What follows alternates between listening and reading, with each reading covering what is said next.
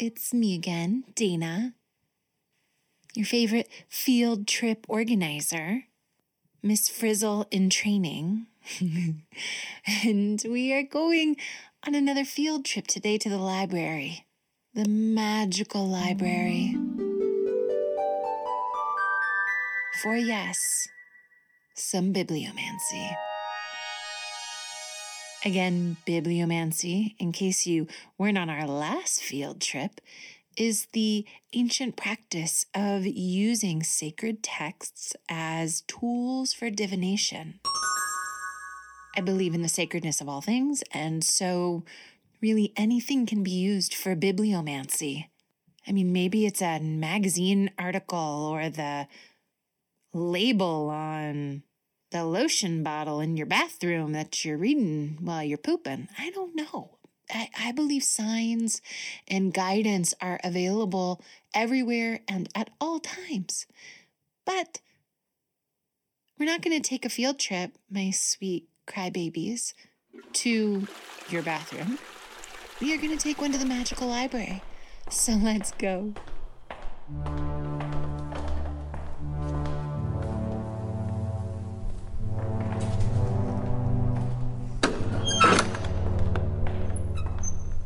Okay, so we're just gonna walk up here, and I, I, do, side note, I was thinking about what I just said, and we can absolutely take a field trip, magical journey to the bathroom together. Maybe that'll happen sometimes. I don't know. I just don't want to rule it out.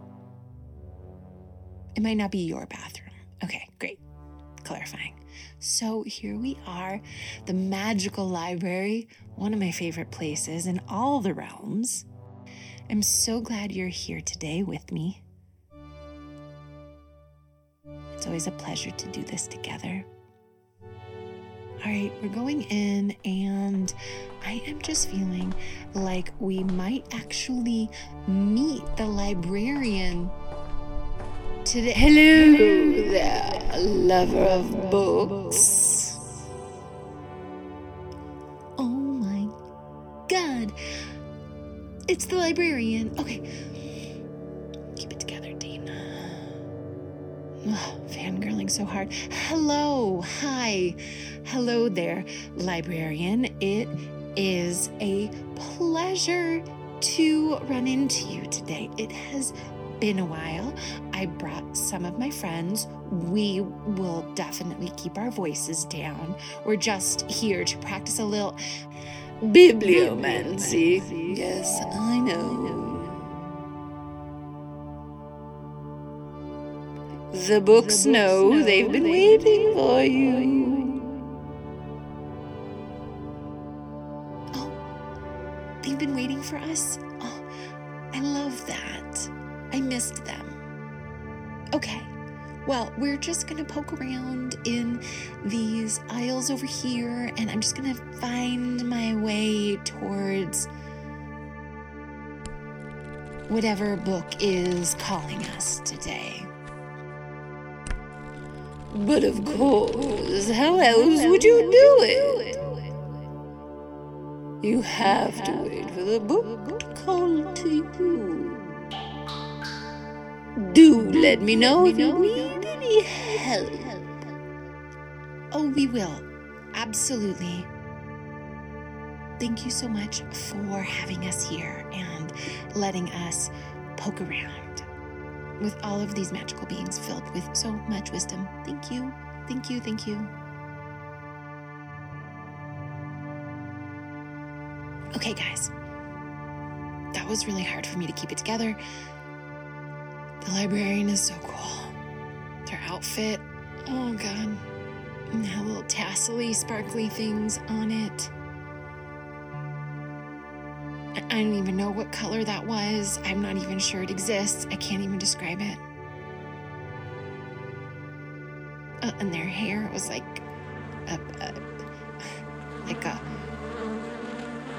hornet's nest of I don't without the hornets. It was just sculptural, but amazing. Okay.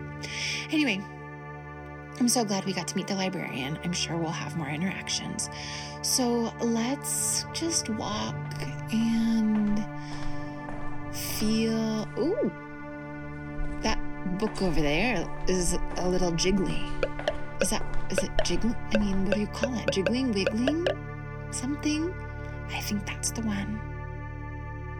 Ooh, this looks like a very well worn copy of Rebecca Solnit's A Field Guide to Getting Lost, one of my favorite oracular texts. I love this library. So, what we have here, I'm just going to read it and you can just let it wash over you. Leave the door open for the unknown, the door into the dark. That's where the most important things come from, where you yourself come from, and where you will go. Three years ago, I was giving a workshop in the Rockies. A student came in bearing a quote from what she said was the pre Socratic philosopher Meno. It read, How will you go about finding that thing, the nature of which is totally unknown to you? I copied it down and it has stayed with me since. The student made big transparent photographs of swimmers underwater and hung them from the ceiling with the light shining through them, so that to walk among them was to have the shadows of swimmers travel across your body in a space that itself came to seem aquatic and mysterious. The question she carried struck me as the basic tactical question in life.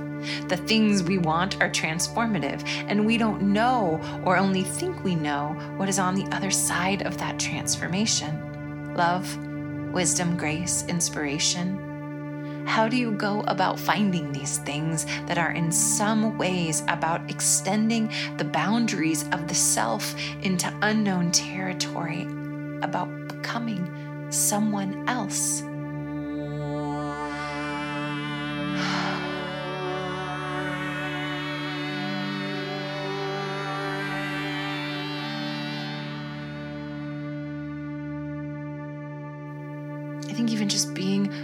This question, being aware of the potential, the experience that you are always becoming.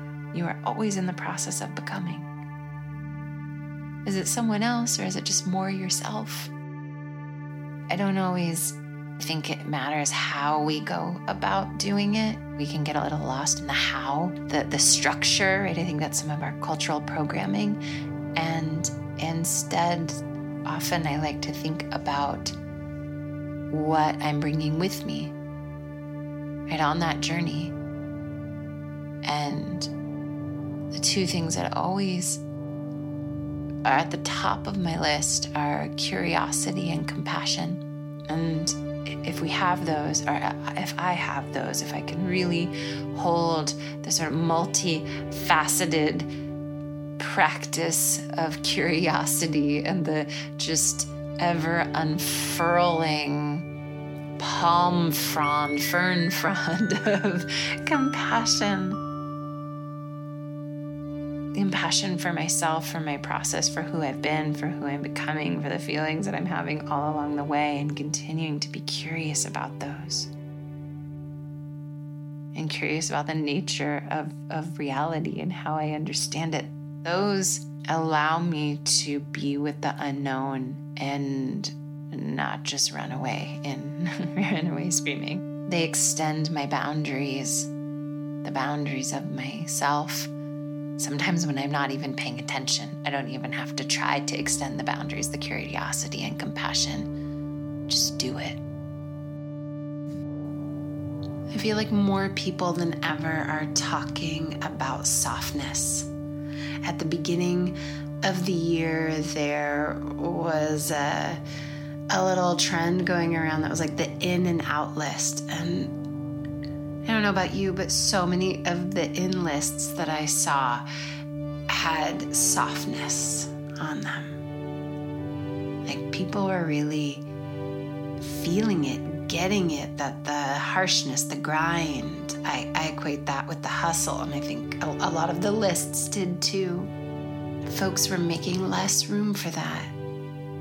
And for me, curiosity and compassion have been what emerged as I softened, as I continue to soften, but certainly as I softened years ago. And it's a bit cyclical. The curiosity and compassion keep me soft, keep me supple,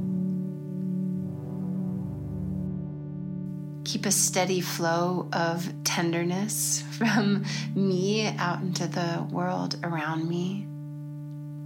And these are the ways that I I can dance with the world, interact with the world, not just react, but interact, be connected at a level of, of entanglement.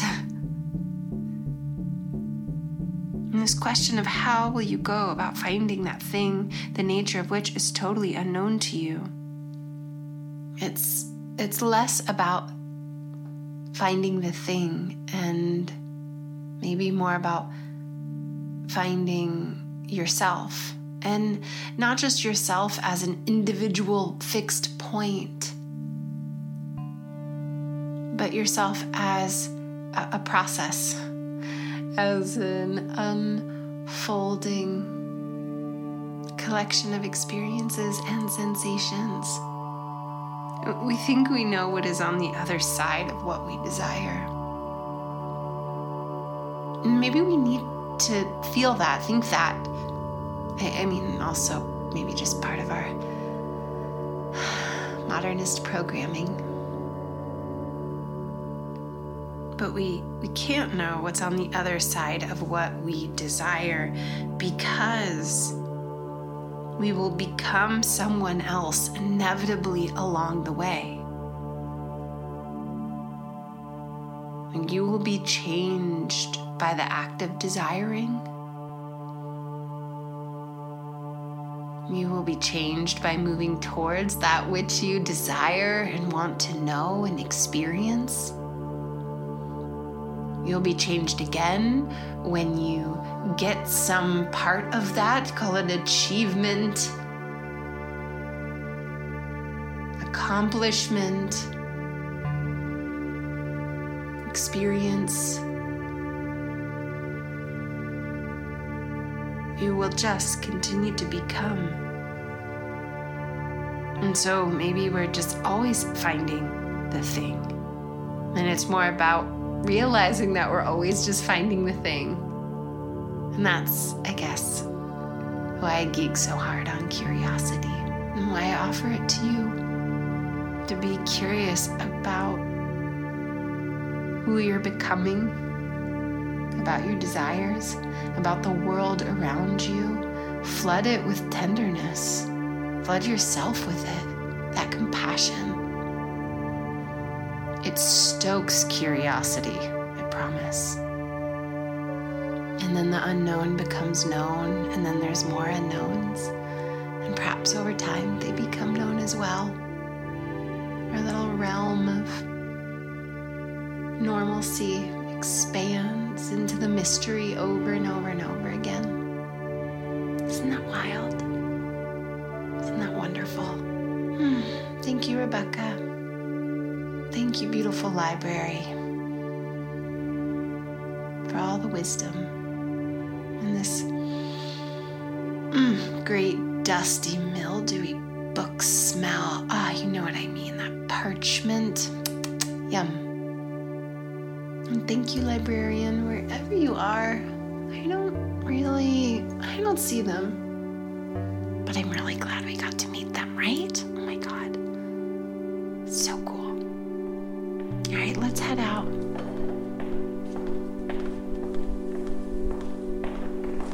Thanks for making time today to roll with me here to the magical library. Thank yourself, a little high five to yourself for getting lost and found.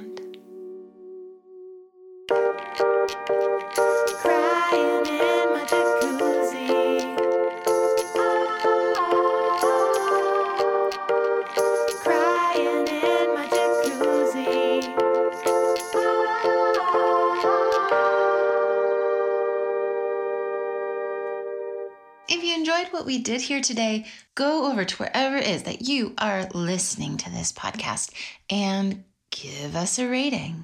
As many stars five, as your heart desires. Five stars, though. Theme music and other musical bits by the very talented Kat Otterson. Sound design and editing by the effervescent Rose Blakelock. Thank you, thank you, thank you so much for being here.